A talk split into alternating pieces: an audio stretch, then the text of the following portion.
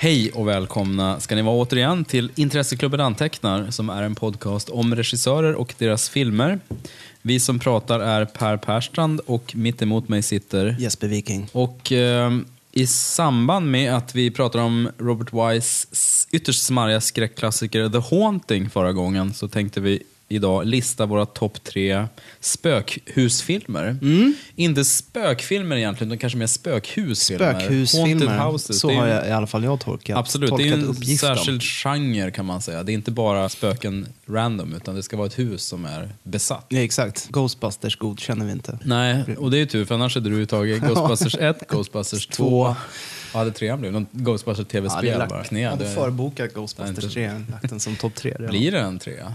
Ja, det är väl under utveckling. Men had, har, Bill, hoppade Bill Murray Han av, hoppade av, men det skiter de i tydligen. De kör vidare ändå. Mm. Kanske tar ja. någon av hans brorsor. Så länge, ja, Brian Doyle är bra, men mm. så länge den här koden är inblandad så vet man att det blir bra. Mm. Eller, han har ju aldrig gjort dåligt. En kvalitets... Bruce Brothers tvåtusen var ju ja, fantastisk. Nothing But Trouble ska vi inte prata om. Åh, oh, herregud. Den här koden har ju synder på sitt samvete. Ja, verkligen. Man, men han är en sån här, man vill att han ska göra något bra. Ja. Mm. Man ja, ser Conan så bara, ja men det var ganska roligt ändå. Ja, då tycker jag att du får börja den här Ska jag börja den här gången? Ja, för jag fick börja förra gången.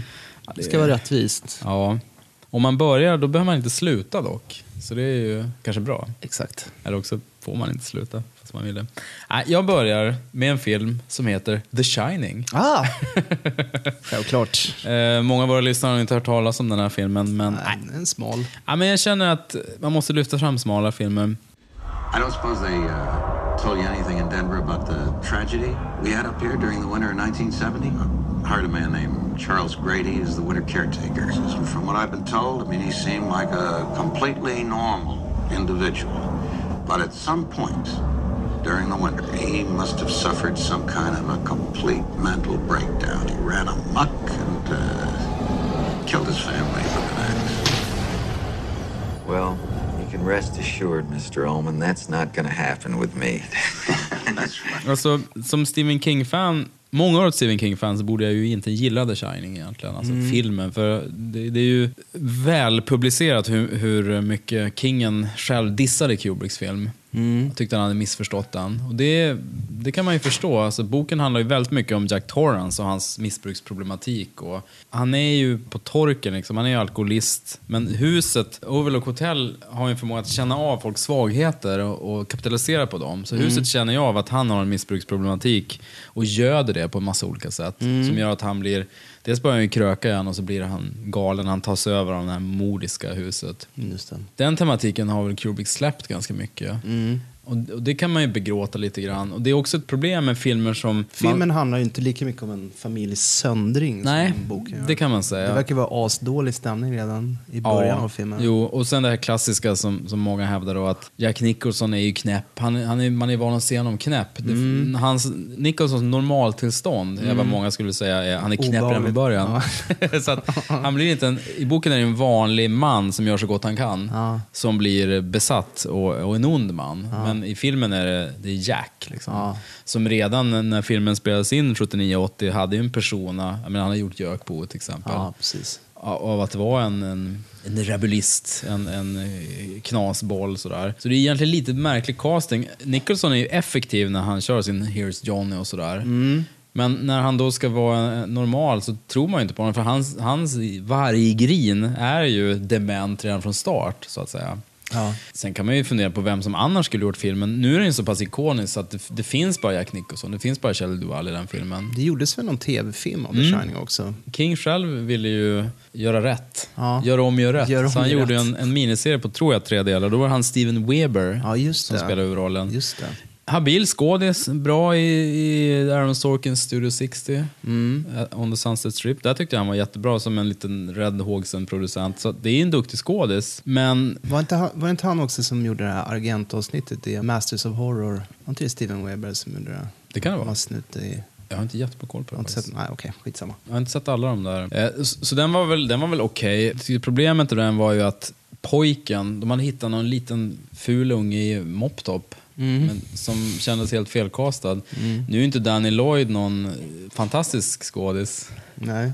Om ni har ett trassel här i bakgrunden så är det mina katter som the, the spel. Curse of the Cat People. Ja, precis. En annan like, Robert Wise klassiker. Ja, verkligen. It's like putting out fire with gasoline när man uh, hyschar åt de här katterna.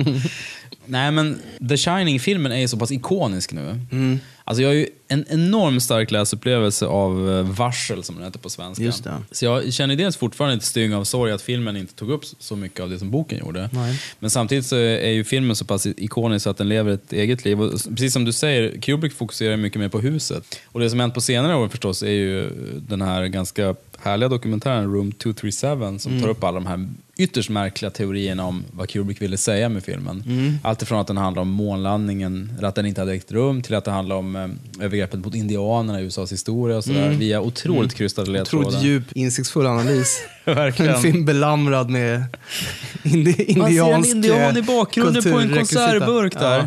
Ja, det är... Hela hotellet är ju indiantematiskt. Jo. Ja, det är fascinerande.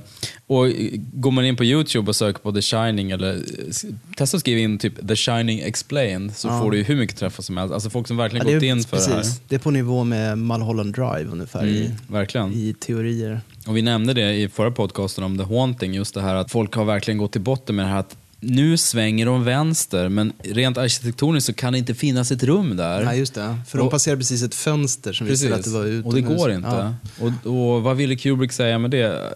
Alltså antingen kan man ju säga att det bara var ett klafffel, att han sket i det. Men eftersom Kubrick är Kubrick och alla antar att han är en sån superperfektionist, han skulle aldrig släppa igenom något sånt, så antar man då att han gjorde det för att skapa en känsla av osäkerhet och klaustrofobi och sådär. Mm. Sen kan man ju lämna det där. Mm. Det var skickligt gjort. Mm. Men sen fortsätter man analysera. Men det gör ju på något vis att The Shining är en film som aldrig dör på något sätt. Den, den är alltid aktuell. Mm. Och oavsett om man inte nu får de rysningarna man får när man såg den första gången eller andra gången, så är den ändå... Det finns ju något tröstlöst i, i den här situationen att de är ensamma på hotellet och Dannys ja. utsatthet och tycka vad man vill. Filmen är ju kanske mer fokuserad egentligen på Jack och frun då, Shelley Duvalls figur. Ja. Boken är mycket mer, det handlar mer om pojken ja. och hur han upplever deras... Ja, men precis. Och det blir inte lika starkt i filmen, men har man en gång sett hela den här rumsekvensen på filmkrönikan när man var så elva, så kommer man aldrig glömma det. Nej. Det sitter gjutet. Torsten-klipp igen. Ja, exakt.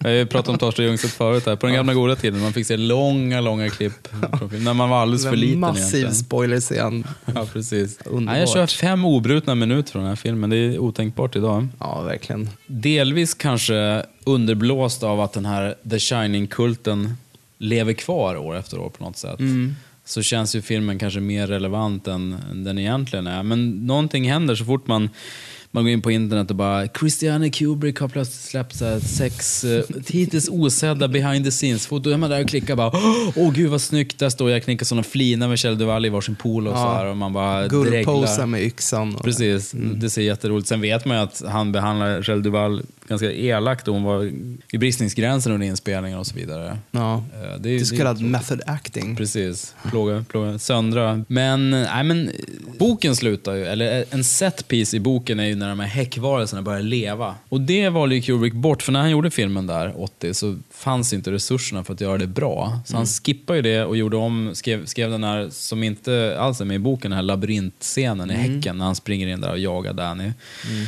Och det har väl Kingen ogillat också, för att det är ju mer en klassisk, det är nästan en slasherfilmslut att en galning mm. med yxa jagar ett barn. Mm. Men den är ju inte desto mindre otäck för det. Eh, sen slutar den inte snopet med att han bara fryser ihjäl. Spoiler mm. alert. Men det verkligen för en film som är trettiofyra år gammal. Men det ja. King gjorde då när han gjorde sin remake var att han faktiskt med ganska dålig C G I gjorde de här häckvarelserna levande. Åh oh, nej. Ja, och det blev ju inte så bra med. För det.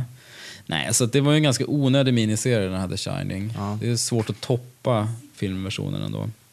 Men, nej, men det, det blir ändå min, min trea. Den, den, jag har den som en kär spökhusfilm. Härligt. My girls, sir, they didn't care for the Overlook at first. One of them actually stole a pack of matches and tried to burn it down. But I... corrected them, sir. And when my wife tried to prevent me from doing my duty, I corrected her.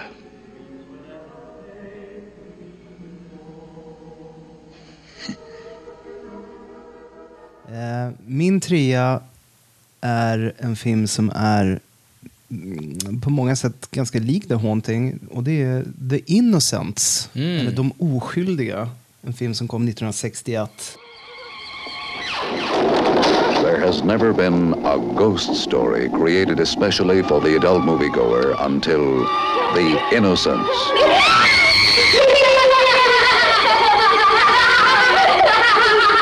Do they ever return to possess a living? twentieth Century Fox, which presented Deborah Kerr in Heaven Knows Mister Allison, and such outstanding motion picture immortals as Snake Pit, Gentleman's Agreement, and Peyton Place, now gives you The Innocents. Based on the Henry James thriller. Den baseras ju på Henry James klassiska roman Skruvens vridning, tror jag. Mm. Men nu heter den När skruven dras åt. Det är en bättre att, översättning äh, faktiskt. Jag tror det var Modernista som släppte den. Ja, så kan det vara. Modernista gjorde den. The Turn of the Screw. Ja. Det är också en, en svartvit film som utspelar sig på en herrgård, och i centrum ser vi en ung kvinna. Hon kommer dit för att bli guvernant åt två barn som har en förmyndare som varken har mentalt eller emotionellt utrymme för de här barnen, så att han vill aldrig bli störd. Så hon tar sig an de här barnen. De bor själva i den här enorma herrgården. Men under filmens gång så får hon för sig att barnen är besatta av den förra guvernanten som dog och hennes älskare. Och det här har ju alltid varit den stora grejen med den här romanen, att man kan tolka det som ett psykosexuellt drama också, mm. att hon är så pass hämmad att hon projicerar sina fantasier på de här barnen. Mm. Hon tycker att de uppför sig som vuxna människor, att de är alldeles för sofistikerade och lidliga och sådär. Eller är det så att de bara är privilegierade barn som har fått en förstklassutbildning och därmed är brådmogna? Så det är lite upp till läsaren och även betraktaren i filmen då. And when did you first see and hear of such things? Why, I made them up. Shall I tell you who taught them to you? I won't ever again, I promise. Shall I tell you who taught you? The things you've done, the things you've said. Shall I tell you his name?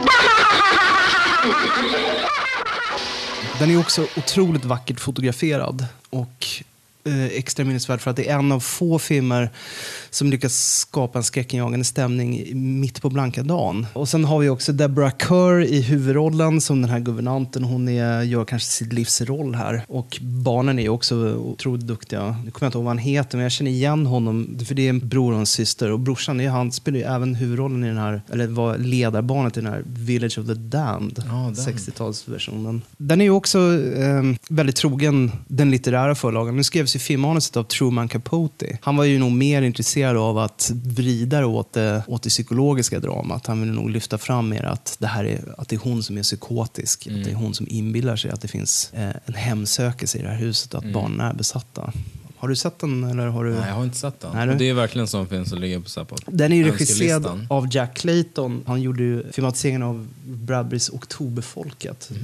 Something Wicked This Way Comes. Mm. Jason Robards är, är väldigt, väldigt bra i den. Och Jonathan Pryce som filmens antagonist. Han måste vara ung då, Jonathan Pryce. Jonathan Pryce från Brasil ung, alltså. Ja, den var väl, spelas väl in ungefär då. Det är en tidig åttiotalsfilm. Det finns ju någon charm över de här sena Disney-filmerna när de var lite vilsna Disney och ville göra någon sorts vux, halvvuxna familjefilmer med mörka inslag. Mm. De hade en sån period där i början av åttiotalet när de liksom förstod att de här unga Kurt Russell, Jodie Foster-filmerna inte funkade längre.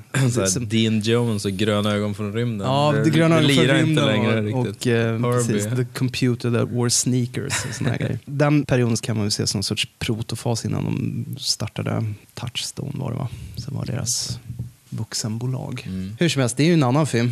Eh, så har man inte sett eh, The Innocents så eh, vill jag varmt rekommendera den. Nice. Jag vill verkligen se den. Mm. Ja, men gör det. Den är ju, ja, den är ju fin. Ja. Härligt att höra. Mm. Ja, bra, bra val. Tack. Jag ska verkligen se den. Jo, Min... jag, förlåt. Ja. Jag måste också säga, eh, apropå fotot, det är ju för att dra en koppling till eh, Cape Fear. Den är ju fot- ja, den är fotad av Freddy, Freddy Francis. Ja. Utifrån det kan man ju förstå att den är smarrig. Ja. They, they, they ever return to possess the living. Ja, härligt. Bra val. Min tvåa är The Innkeepers. Ah, mm. Vad kul med en, en lite mer aktuell film. Ja, men det är en hyfsat ny film. Mm. I, i, nu pratar vi mycket om klassiker, men det här är en lite nyare film som kom tjugohundraelva. Den är gjord av Ty West, som väl... Det pratas lite om honom som, eller gjordes kanske, att han var ett av skräckfilmens nya hopp sådär. Han mm. gjorde ju en film som heter House of the Devil för några år sedan, som var en väldigt såhär, Ty West är född åttio tror jag, och det här mm. var ju en, en hyllning till den tidens slasherfilmer mm. som är, den utspelar sig nittonhundrasjuttionio, och alla attribut är ju, all, allting ser ut som det gjorde i Halloween till exempel. Alla mm. har tjocka polotröjor på sig och ser ut som, har Margot Kidder frisyr och sådär. Mm. Väldigt stilsäker slasher med Tom Noonan och mm. ett djävulstema. Riktigt... Ja, det är verkligen mycket så här gammal satanist. Ja, verkligen. Eh, barnvakt som kommer till ett mystiskt hus och sen blir det jäkelskap. Mm. Otroligt. Det är väldigt bra, väldigt snygg. Gjord på ganska låg budget också. Ja. Uh, och sen så gjorde han då The Innkeepers tjugohundraelva. Do you know the story of Madeline O'Malley? She was the woman that died here in the hotel. She hung herself after her fiancé stood her up on their wedding day. And ever since then, people have reported seeing the ghost of Madeline O'Malley roaming the hallways waiting for her lover. Some say she's even looking to take up a new one. This is our last weekend open, so we've got to find some proof that Madeline O'Malley really exists before this place closes down. I have my microphone, so we can make do with E V P investigations. Yes, I like a room for the night. Och det är mer också en klassisk eh, spökhusfilm. Det handlar om två ganska uttråkade eh, ungdomar som sommarjobbar på ett eh, hotell. Eller de, de jobbar på ett hotell som, som portiärer. Eller v, vad säger man? Man sitter i disken på ett hotell. Ja, och det här är veckan innan hotellet ska renoveras. Så det är väldigt, väldigt dött där. Och det finns det också ett, ett vagt spökrykte i det här hotellet. Att det har hemsökts någon gång. Det ryktas om att någon har tagit liv, livet av sig där. Just det. Uh, och en av de uh, slackers som jobbar där har en, en ganska ful hemsida. Mm. Där som han sig lägger upp bör. Lite, ja, men precis. Jo, men det, det ska ju vara så. Ja. Där han lägger upp så här lite små fula giffar, lite uppdaterat om, om spöket. Men han gör det mm. verkligen med västra handen, för han tror inte på det här egentligen. Nej. Men... kanske är det så att det här spöket faktiskt finns i verkligheten. Ja. Eh, en eh, bedagad, eh, en, en lite sliten kvinna som spelas av Kelly McGillis. McGillis ja. Precis. Just det. Som vi minns som Tom Cruise flamma ja. från eh, Top Gun. Ja, just det. Och, eh, även... Kellys hjälte. Precis. Ja. Exakt. Och även eh, Harrison Fords Amish-böna ja. i... Eh, Witness, vittne till mord. Vittne till mord. Hon hade ju två feta roller där. Mm. Sen försvann hon lite från raden. Nu är hon tillbaka och gör lite så här karaktärsroller i, i skräckfilmer. Hon var med i Stakeland också. Och mm. är otroligt befriande på så sätt att hon, hon visar sin ålder. Alltså hon, hon, nu är hon, har hon grått hår. Liksom hon färgar inte håret. Nej. Hon har åldrats med otroligt stor värdighet. Hon spelar ett, ett medium som dyker upp som nästan enda gäst här. Mm. Som har också en, en central roll i filmen. Och det här är väl egentligen nä, nästan samma skola som uh, The Haunting. Att det är väldigt mycket som suggereras genom långa scener, långa åkningar längs trappor. Mm. Alltså där hotellet har en väldigt... Bara själva hotellet är, är väldigt olycksbådande. Mm. Arkitekturen spelar ja. en roll. Det spelar en stor roll, ja. precis. Så att det är inte så mycket våldsamma skräckeffekter, utan det är mer en väldigt kuslig stämning. Men, men som en, en riktigt bra ny spökfilm. Ganska traditionellt berättad, men, men väldigt eh, kuslig. Så den kan jag varmt rekommendera. Mm. Finns på D V D och Blu-ray. Jag kommer ihåg, det var väl vi som såg den på, på Biorios biobar där det, på, på salong fyra. Mm. Och jag vill minnas att i början av filmen så den har en otroligt fin blandning mellan, eller en mix mellan indie, humor, film och sen blir den helt plötsligt pissläskig. Mm. Alltså, Pat Healy och Sarah Paxton heter exakt. dem, och de är ju så här indie-skådisar mm. som är väldigt, väldigt bra. Mm. Väldigt laid back och torra. Så man kommer ju in i en stämning utifrån deras dialog, och sen så bara tvärvänder den och mm. blir eh, enormt kuslig. Mm. Den är ju jätteläskig på slutet också. Ja, jag kommer ihåg att det var, det var mycket surr i början mm. i lokalen när vi satt och såg den. Sen blev det väldigt tyst, det blev tyst. där sista mm. tjugo till tjugofem minuterna. Mm. Kul. Ja. You want to communicate with the spirits in this hotel? I can help you do that. What do they want? Live. You mustn't go down into the basement. Ja, mitt andra val då. Den heter um, Burnt Offerings. Mm. Eller som den heter på svenska, Hyreskontrakt med döden. Från nittonhundrasjuttiosex. It all began as a summer vacation.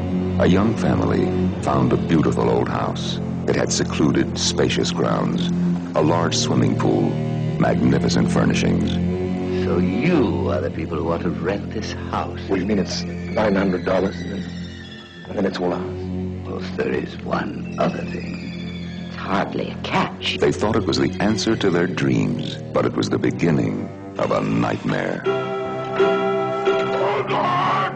Oh God! In this old house, up this staircase, behind this locked door, something lives, something strange, something powerful, something evil.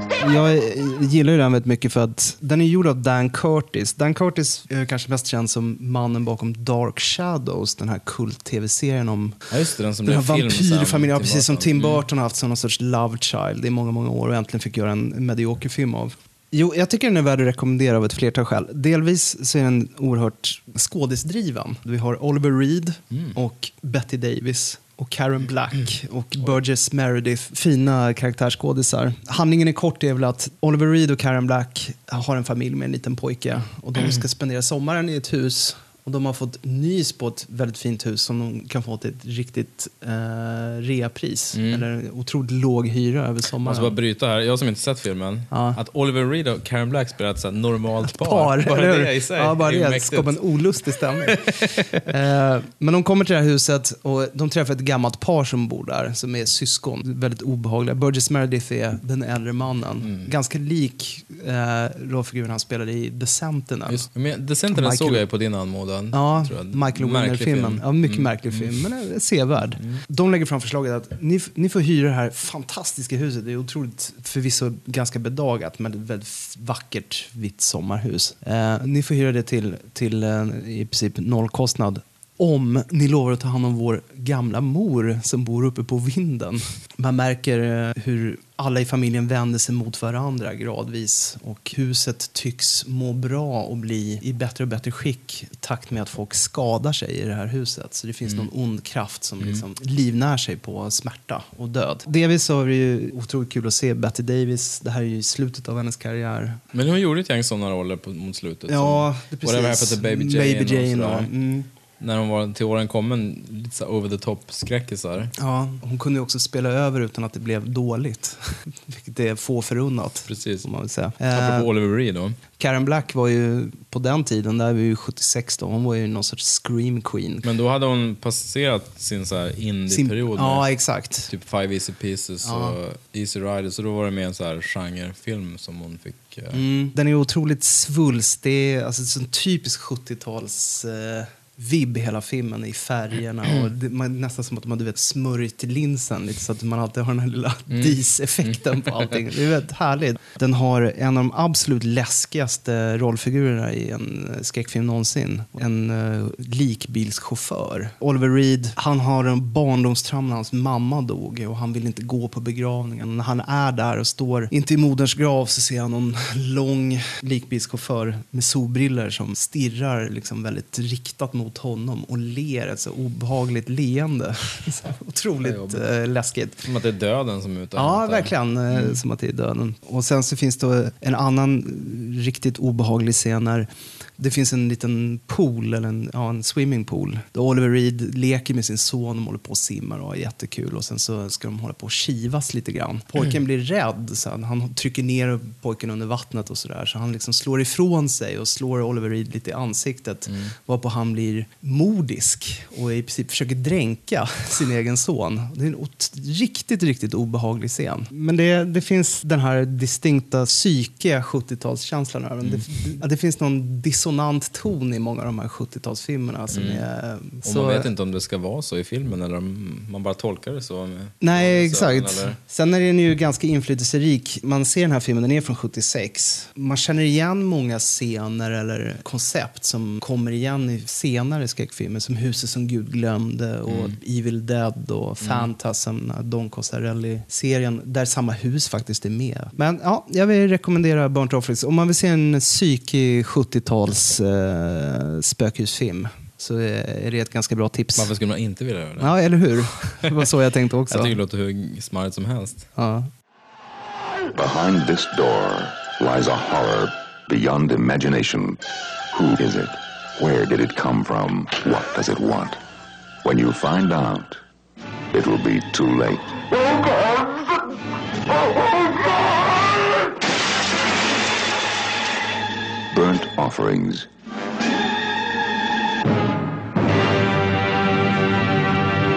Ja, härligt. Bra val. Tack. Som vi brukar säga. Mm. Nu kommer min etta. Som inte är jätteoriginell, men det är alltså Poltergeist mm. av Tobe Hooper. Gud vad skönt att du tog den. Jag, för jag gjorde inte det. Nej, men alltså, mm. när man gör sådana här topp tre så kan det vara väldigt lockande att välja det som in, inte känns så uppenbart. Nej.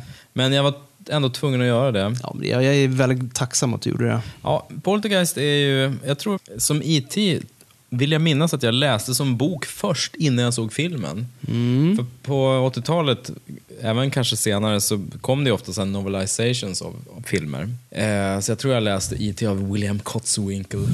Och det roliga med den I T-utgåvan, som är någon slags, nästan en bilderbok, är ju att det finns stillbilder i den som inte finns i filmen. Kommer du ihåg den här bilden när Elliot står och ritar alltså jätteavancerat diagram på svarta tavlan, alltså ja. kretslopp. Den scenen är ju inte med i filmen, men det är Nej. en outtake, men den, ja. den var med i boken, och jag antar att det är för att alltså man kanske släppte bilder till boken före filmen var klar. Boken för att den med skulle... trogen screenplayen än eh, själva precis. Man kanske ville lansera boken exakt, exakt samtidigt, så filmen kanske inte ja. var färdigklippt och så vidare. Men jag kommer ihåg att jag läste Poltergeist-boken, tyckte den var jätteläskig, fast den antagligen rent litterärt kanske inte var så högstående. Men filmen är ju, nu, nu känns det som att jag bara sitter och babblar om, även på The Haunting då. Filmen jag såg när jag var elva år tycker jag är coola fortfarande. Men Poltergeist, ovanligt. Ja, verkligen. Vi har inte gjort det förut i den här podcasten. Nej, nej. Så jag vet inte. Någon gång måste det ju ske. Det är inte därför vi startar den här podcasten. Nej. Det har ingenting med oss att göra. Absolut inte. Jag vill nog ändå hävda att, nu var det några år sedan jag såg Poltergeist, men jag tror nog ändå att den håller fortfarande. Det är alltså Tobe Hoopers film. Tobe Hooper slog igenom med Motorsågsmassakern. Poltergeist produceras ju av Spielberg, och det sägs ju att det var han som regisserade ganska mycket av den. Mm, det sägs så. Det sägs ju det. Det är ju många av Spielberg-elementen med familj och sådär. Däremot kan man ju säga att filmen är mycket mer läskig och hardcore än vad den traditionella Spielbergen brukar vara. Mm. Men det är ju, ja, ni, ni har väl förhoppningsvis sett den här filmen, men det går ju kortet ut på att en, en vanlig medelklassfamilj flyttar in i ett nytt fint hus, och det spelar, eller flyttar de in? Det gör de kanske jo, inte. Jo, de flyttar in. De flyttar in där i ett nybygge. En sån här mys... Det skulle kunna vara med på vår Suburbia-podd för några ja. månader sedan. För att det är ju en sån här mysbygge. Det är ett eh, nytt villaområde som exakt, håller på byggs. Precis. Och det är ju liksom i Kalifornien. Det ser ut ungefär som det gjorde i I T och sådär. Ja. Eh, väldigt, eh, väldigt fint, allt man behöver. Men, men det händer oförklarliga saker där. Mm. The house looks just like the one next to it. And the one next to that. And the one next to that. A young couple live in it. Give Ken a kiss. You are so unlucky. With their three children.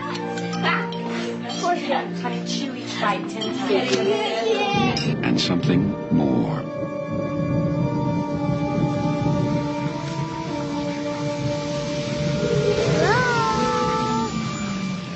Som kanske var nytt med Poltergeist var ju dels det här begreppet Poltergeist, liksom bullerande. Mm. Det var något... hade man aldrig hört. Nej, för... men det var något nytt. Så här. Mm. Ja, ett spöke som inte är en vålnad som, som, som skräms eller rasslar med kedjor, utan någon som bara får, får föremål att flytta på sig. Ja. Det var något fenomen man hade läst om så här, i mm. hemmets journal hemma hos mormor. Så här, mm. Poltergeist i, i Düsseldorf. Mm. Och sen någon också att han... vätte som bara vill... Ja, men jävlas. Ja, någon som bara ska mm. förstöra lite. Och, och mm. sen så just att, apropå det du sa om dagsljus, det är många av scenerna här som utspelas i dagsljus mm. också. Klassiska scenen när de är i köket, när lillflickan har rugbyhjälm och flyttar, hon glider. Ja, liksom. glider på golvet. Ja, ja. Exakt. Möblerna rör på sig, staplas upp på bordet. Och allt det här sker ju på, på dagtid. Mm. en sak som gör filmen väldigt effektiv, som, som många andra skräckfilmer, är att man verkligen känner för familjen, för den byggs upp väldigt bra. Det är väldigt bra. Ja, men det är, det är rent ju... familjeskildringsmässigt skulle jag säga att den ja. är unik i ja. den här genren. Men man bryr sig ju verkligen om den. Ja, man gör det. Och det är ju Craig T. Nelson är, är familjefadern. Han är ju jättebra. Jättebra.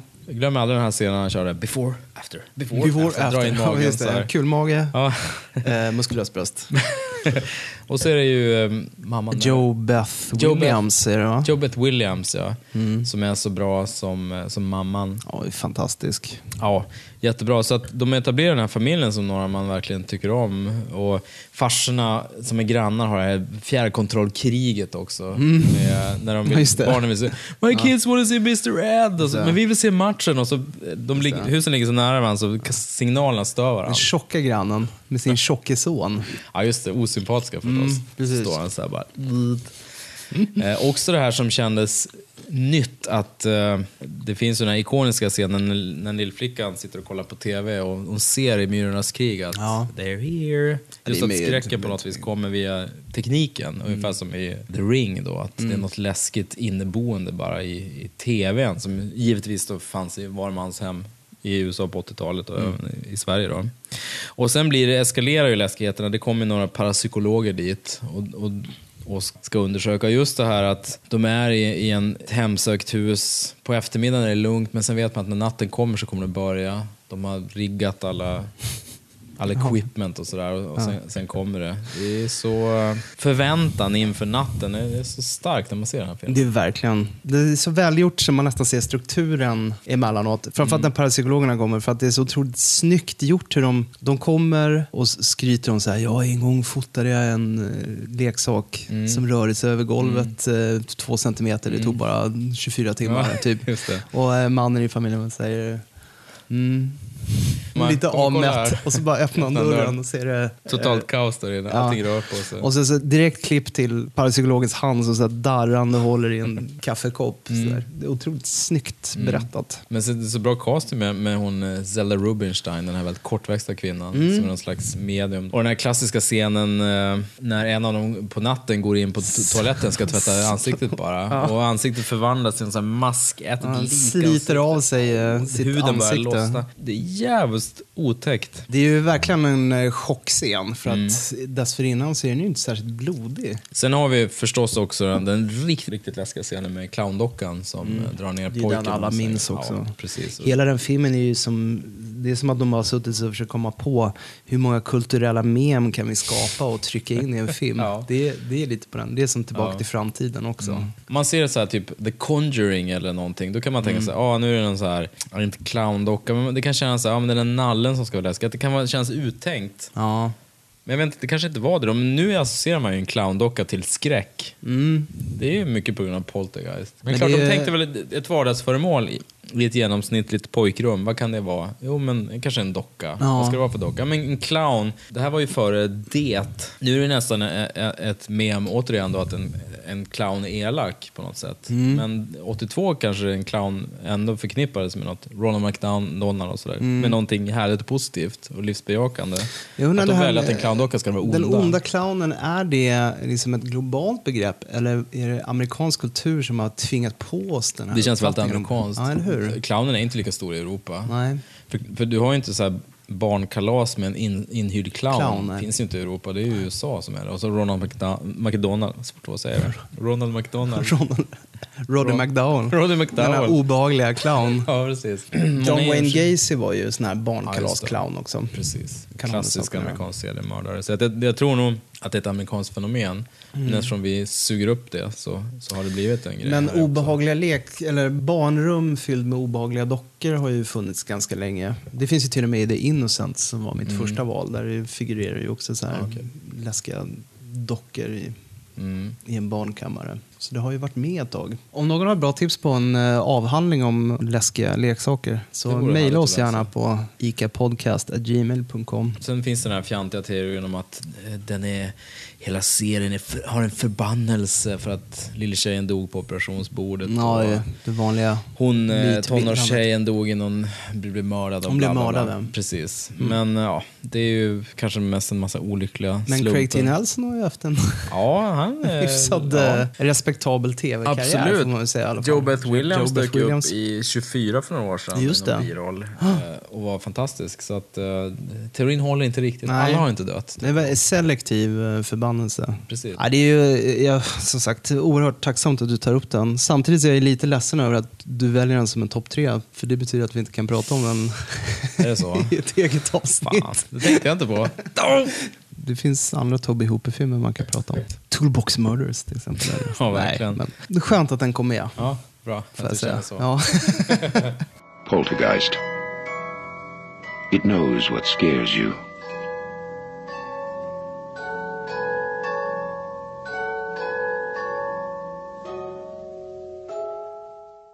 Ja, då var det dags för min, mitt förstahandsval, men det är ju inte riktigt förstahandsval. Men jag valde att prata om den här sist, får man väl säga. Ja. Eh, och jag väljer eh, House. Och då pratar jag inte om den japanska filmen från Nej. sjuttiosju. Titta, jag pratar om Titta vi spökar oh. från nittonhundraåttiosex. Jag var sugen på att ta den, men jag har inte sett om den sedan Nej. jag var barn. Så jag, var det har inte jag heller, så att jag gör det här med en brasklapp. Eller jag såg den faktiskt för kanske fem sex år sedan och tyckte den var eh, fortfarande var väldigt charmig. Mm. Roger Cobb has come here alone. Daddy? But no one is ever alone in the house. This house knows everything about you. Leave while you can. No! Den är regisserad av Steve Miner, som är en minor director. Nej, men han är lite av en eh, bruksregissör. Mm. Så han var ju medproducent på Fredagen den trettonde och sen regisserade han en handfull uppföljare på den. Sen bytte han ju läger och gjorde Halloween H tjugo mm. tjugo år senare. Ja, just det. nittioåtta den var inte så dålig, tror jag. Nej, den var bra. Ja, jag ville ha med den för att ja, det vi ser är ju en spökhusfilm. Men det är ju också, tror jag, den första så här skräckkomedin som jag såg. Och därmed är ganska anmärkningsvärd. För det är också en genre som jag saknar ganska mycket. Det är liksom lite för tråkigt i skräck idag. Jag kan sakna de här burleska inslagen. Ja, verkligen. Handlingen är kort, det är väl att uh, William Catt spelar en författare som är nyligen frånskild. Mestadels på grund av att deras lilla son har försvunnit spårlöst. Och de kunde inte hantera det. Så att de har separerat. Och hans gammelfaster eller motsvarande har eh, tagit livet av sig i sitt stora hus som hon bor ensam i. Och hon har lämnat... mörk ingång på filmen. Ja, verkligen. Hon har lämnat det åt honom. Så han... Eh, Han flyttar in och äh, sitter vid skrivmaskinen och, och försöker krysta fram en ny roman. Och så börjar det hända oförklarliga saker. Och det hela landar till slut i att han blir konfronterad med ett gammalt Vietnamtrauma. Som egentligen känns mer som en ursäkt för dem att lansera begreppet Vietnamzombie. Vilket är i sig ganska roligt. De var tidigare med kreativa zombies, ja, kan man ju säga. Det roliga med William Catt är ju att han, är ju ingen, han har ju inte haft någon större genomslag direkt. Han var ju den snälla killen i Carrie. Men för mig, det här är en extrem vattendelare. Vi får se om du minns det här. För mig, han flyger. Nej. Ja, exakt. Titta, han flyger. Ja, The Greatest ja, American ja. Hero. Som var en... ja, men det är därför filmen heter Titta, han, Titta vi spökar. Ja, det är därför den heter ja, det. De, ja, de försökte såklart... Ja, men jag... Alltså, Titta, han flyger var ju... Såg jag ju. Med Robert Culp och ja, exakt, William Catt. Tyckte, ja. tyckte jag var helt fantastiskt bra. För de som inte minns den här serien så var det en serie som handlade om en... Jag kommer inte ihåg han, han var lärare tror jag i tv-serien. Ja. Och sen kom det aliens och lämnade någon superhjältedräkt som gav honom ja, Stålmannen-krafter. Men han lyckades tappa bort instruktionsmanualen. Så att han visste inte hur han skulle göra. Så att han flög jättedåligt. Han flög in i väggar. Och, ja, han var tvungen att testa sig fram. Han sprang och gjorde den här och sen så dunsade ja. ner i marken ibland. Det var liksom one joke premise mm. hela serien. Så och Robert Culp var, var han en C I A-snubbe? Han var eller? En C I A eller F B I-agent som skulle hjälpa honom. Mm. Men är inte den filmen, eller den serien själv till att Airplane heter Titta vi flyger också? Alltså Titta vi förmodligen ett, ett mem som man skulle säga nu för tiden kanske. Eller ja. en, en tradition på Titta vi, titta dem. Mm. Sen dog det lyckligtvis efter några år. Men, ja, nej, verkligen. Men fan, den vi, vi kan också vara glada över att inga filmer idag heter någonting spökar. För att liksom använder man ordet spök eller spöka så tar udden av filmen Precis. direkt. Det låter som en Abbott och Costello-film. Det känns som en, en fyrtiotalskomedi. Det blir lakan så här, ja. Rasslande kedjor. Taglinen för Titta vi spökar var Ding dong, you're dead. Det låter som en slasher. Ja.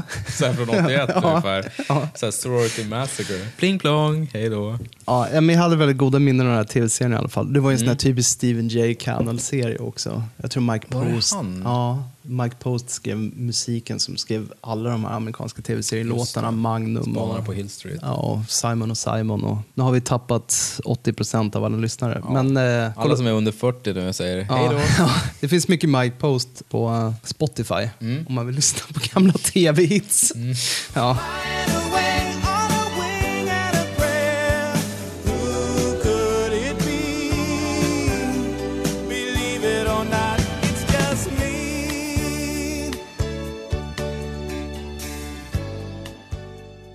Hur som helst, eh, han har också en granne som spelas av George Wendt som var ah. Norm i Cheers. Han är väldigt snäll och tycker om William Katz rollfigur, men han tror att han är lite galen. Mm. Sen så får han ju själv se alla de här konstigheterna. Ja, men det, det är något i den här filmen. Just delvis att eh, den på något sätt kombinerade humor och skräck som mm. jag tyckte var otroligt kul när jag var yngre mm. och fortfarande tycker det är väldigt charmigt. Och det finns såna här scener som har etsat sig fast i minnet. För den pendlade också väldigt mycket, lite som The Innkeepers, mellan humor. Alltså det är så här att, mm. åh vad mysigt det är. Mm. Och sen går det till en så här riktigt läskiga scener. Mm. Det är någon som jag minns som väldigt obehaglig, i alla fall när han är i en vardagsrum. Det finns någon sån här uppstoppad eh, svärdfisk på väggen som följer honom med, med sitt öga och sen börjar röra sig. Tyckte man var jätteläskigt mm. när man var...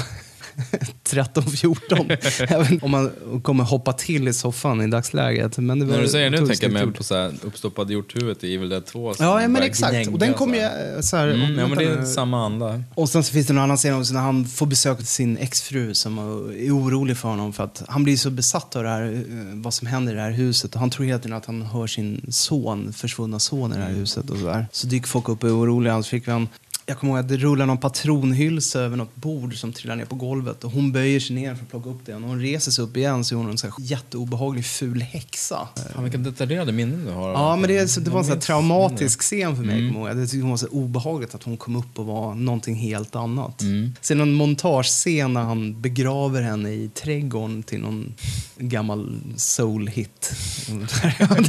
Så som det begav sig ja, på åttiotalet. Precis, det var ju också på modet på åttiotalet ja. Där. Kör någon gammal soul-örhängen från, från sextiotalet.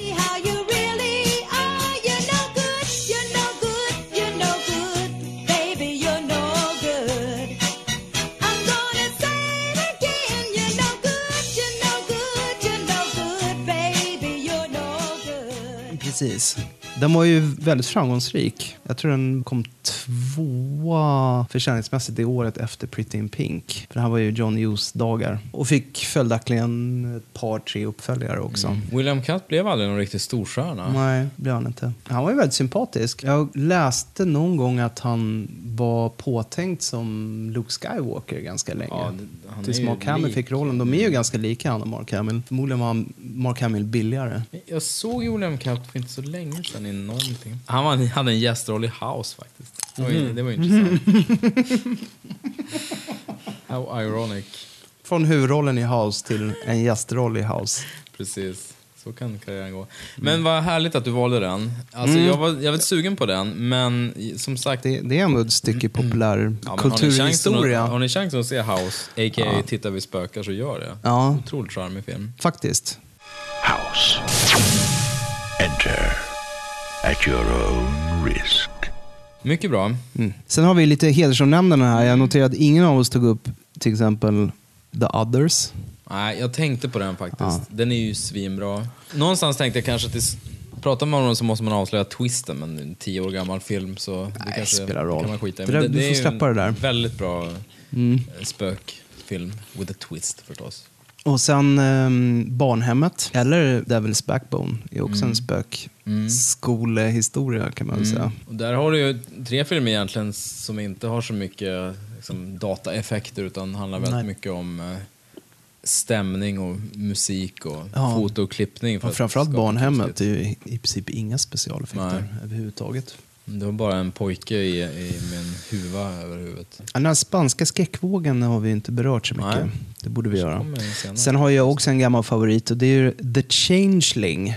Alltså inte Konstapel Odo i Deep Space Nine utan den här filmen med ah, George C. Scott. När han är enke, enkeman tror jag. Han har förlorat sitt barn också i en bilolycka. Han mm. är kompositör, flyttat till ett hus eh, och ska sitta där och komponera och höra en massa konstiga saker. Och han mm. inser till slut att något barn har dött uppe på vinden i det här huset. Och den är också riktigt eh, ryslig. Mm. En bra spökesfilm. Mm. Jag funderar lite på The Sentinel. Som ja, The Sentinel också. Hade också varit ett bra val. Och det är också en sån här ganska knasig sjuttiotalsrulle. Mm. Som har en massa roliga skådisar i huvudrollen. En massa bizarra scener. Beverly mm. D'Angelo sitter Neck till exempel. Mm. Så för alla som, som är fans av en parent till farsa så måste ju se. Fantiserade om det när de Precis. var små. Ja, och den har ju också det här liksom, lite sjuttiotalspsyke. Mm.